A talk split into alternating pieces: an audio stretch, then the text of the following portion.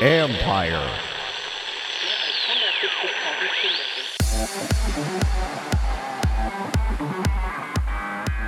Are you ready for some dystopian football? You know, every Super Bowl party you go to, there's the casual fans who are just there for the party that might not necessarily be watching if they're by themselves at home. So I think there's a lot of mystery sort of surrounding what impact this is going to have on viewership. That's Alex Silverman from Morning Consult breaking down all the numbers of the strangest Super Bowl of our lifetime. This is the Future Sport Podcast. I'm Bram Weinstein.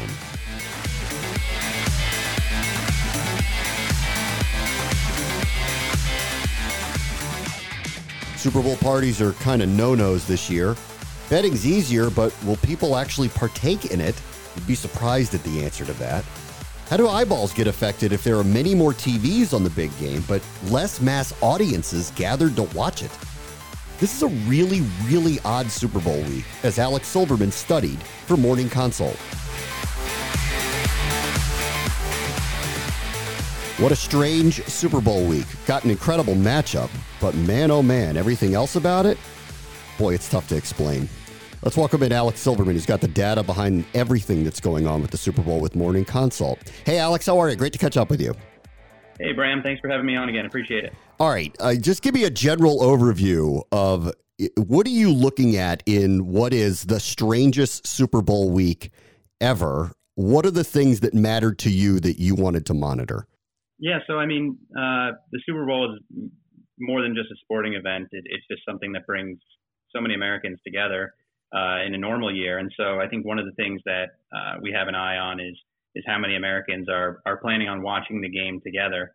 Um, and it's it's down more than 20% from uh, from previous years, uh, with just uh, one in four likely viewers saying they plan on watching um, without, or I'm sorry, watching with um, with people from outside their household.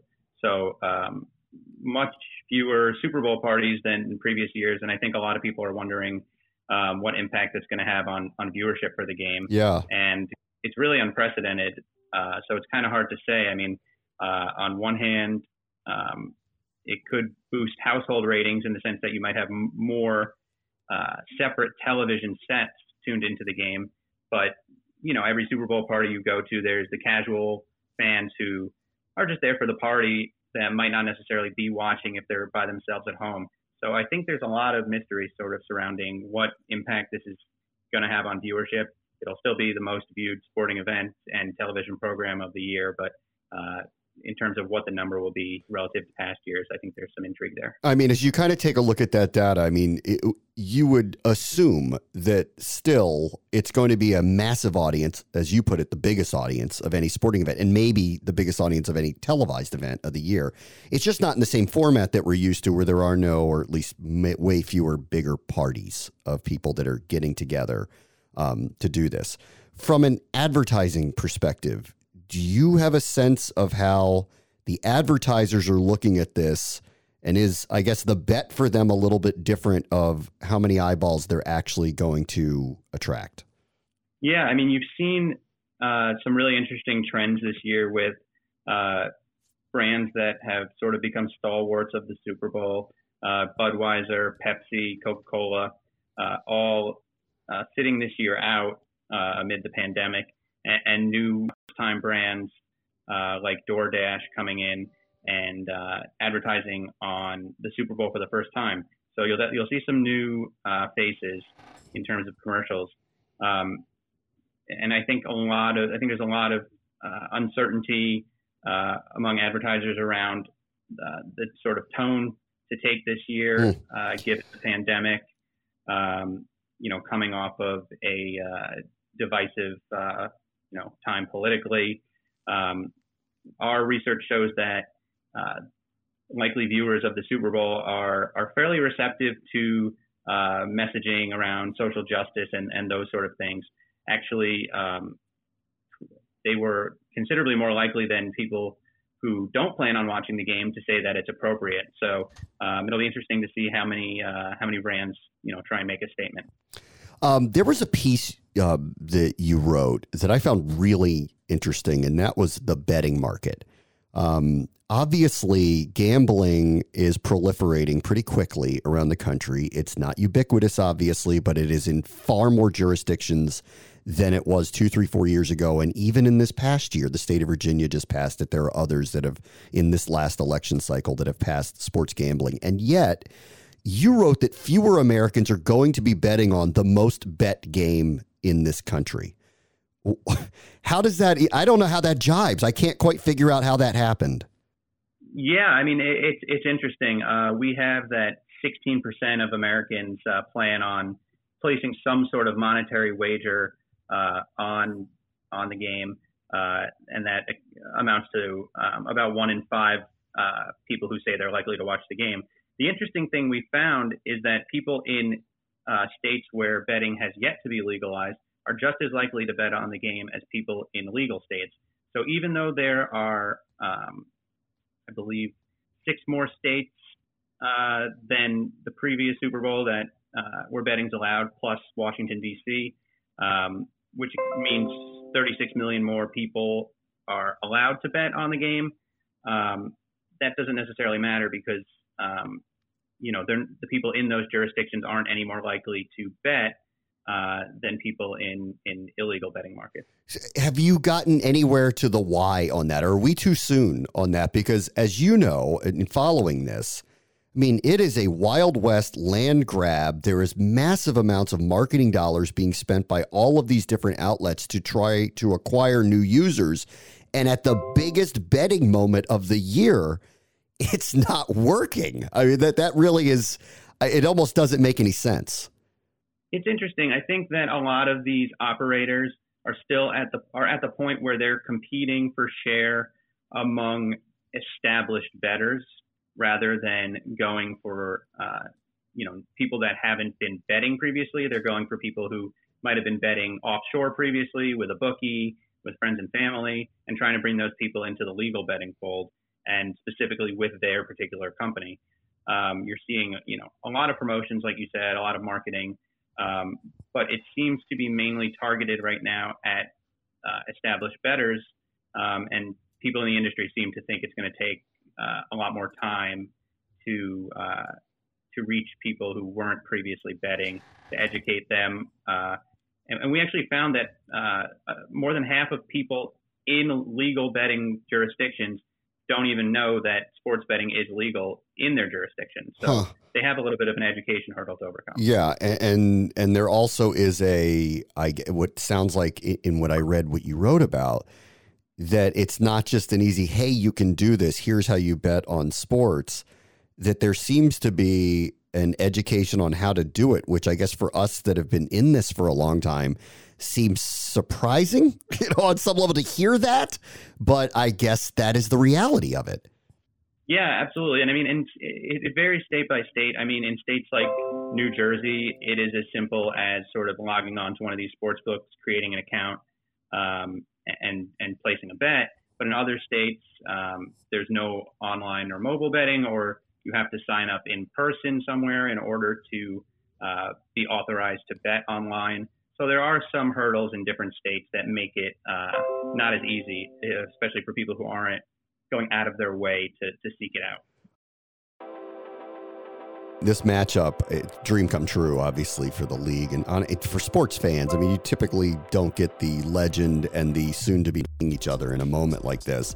As you kind of surveyed around um, who America likes, what did you find out about Chiefs and Buccaneers in the Super Bowl? Yeah, definitely a great matchup. Uh, we actually saw that, you know, we had done a poll on how many people plan to watch uh, prior to the uh, championship round of the playoffs and after, and found uh, that likely viewership went up uh, a few points based on the Brady Mahomes matchup. Uh, so that's, you know, like you said, a dream matchup for the league and for CBS. In terms of who people are rooting for, um, 38% of Americans said they are rooting for uh, Kansas City, compared to 27% who said they're rooting for Tampa Bay. And based on what we saw in our polling, it seems like whether you love or hate Tom Brady, that seems to be the biggest factor uh, dictating who you are rooting for. Uh, if you if you love Brady, huh. you're rooting for Tampa. If you don't, then you're rooting hard uh, for Kansas City. So it seems to be as simple as that. Uh, you also found out who are the most like skill players too. Could can you kind of share some of your findings there? Yeah, um, we found that Drew Brees uh, for for the second straight year. You know, we we were doing this. Um, we've been doing this every year. Um, the most popular NFL players uh, ahead of ahead of each season's playoffs, and uh, Drew Brees uh, once again was the most popular, uh, which is a little bit interesting considering um, you know he took a little bit of a, a, public relations hit over the summer with some of his comments um, about uh, about the American flag and kneeling. And so um, he was able to bounce back from that pretty quickly and, and remained the, the number one uh, most liked player. But uh, right behind him, Patrick Mahomes, uh, and then uh, Aaron Rodgers and, and Russell Wilson. Brady, uh, like like we mentioned a moment ago, very polarizing. He's by far the most well-known player in the league, uh, but you have you know a lot of haters as as well as you know people who love him.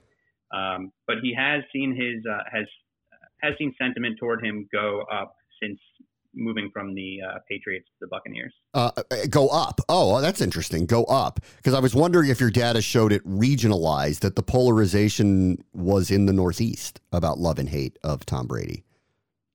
No, and I mean, um, I actually I read something today that uh, Fanatics is saying that a lot of their sales of Tom Brady merchandise um, is still coming from the Northeast, huh. uh, in, including in New York and, and in Massachusetts. Uh, so, you know, it seems like, uh, you know, Boston area seems to still be rooting for him.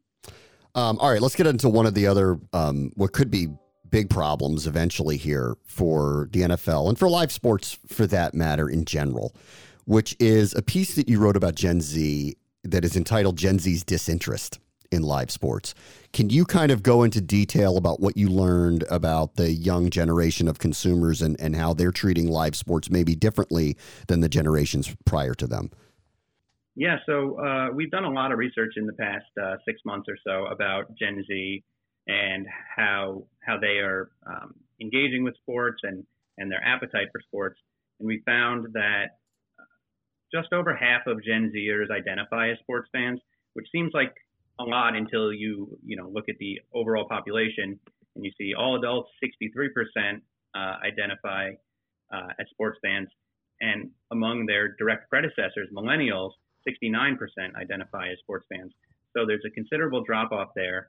And then uh, in terms of consumption uh, they're about half as likely uh, to say that they watch sports uh, live at least once a week and about twice as likely to say that they never watch sports compared to huh. uh, millennials. So there, there's a definite uh, issue there. I think uh, it, it's well, it, it's understood that uh, Gen Z and, and younger audiences uh, are consuming media very differently, and the sports world, you know, seems to be just in the very early stages of uh, adapting to that. Is there a why yet? Do they know why there's been this disconnect with with the youngest generation? Um, I mean, I think part of it has just has to do with, um, you know, the move away sort of from traditional television.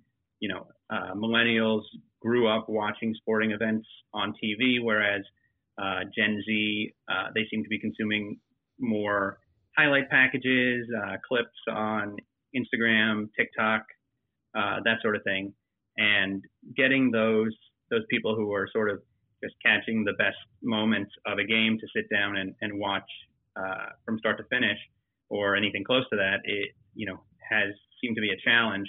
And there are some people are, are seeking to address that. There's a company called Buzzer um, that is currently developing you know a solution where for 99 cents or so you can tune in live to specific moments of a game um, but it'll be interesting to see whether you know leagues and sports properties are willing to sort of adopt those things, given the sort of money machine that they've had for so long with traditional uh, TV bundle and cable. But you know, the, we've seen a lot of news and streaming, and even in the past couple of weeks, that that indicate that there is an understanding that things are changing. So uh, it'll be interesting to see whether that influences fandom among Gen Z, but uh, there is definitely a gap to make up. And do you think that we're going to see more intertwined traditional sports with esports and gaming? Is is that the direction you see to try to recapture that audience? Yeah, I mean, every major sports property is is trying it at this point, um, and some more successful than others. I think the pandemic uh, really accelerated some of those efforts.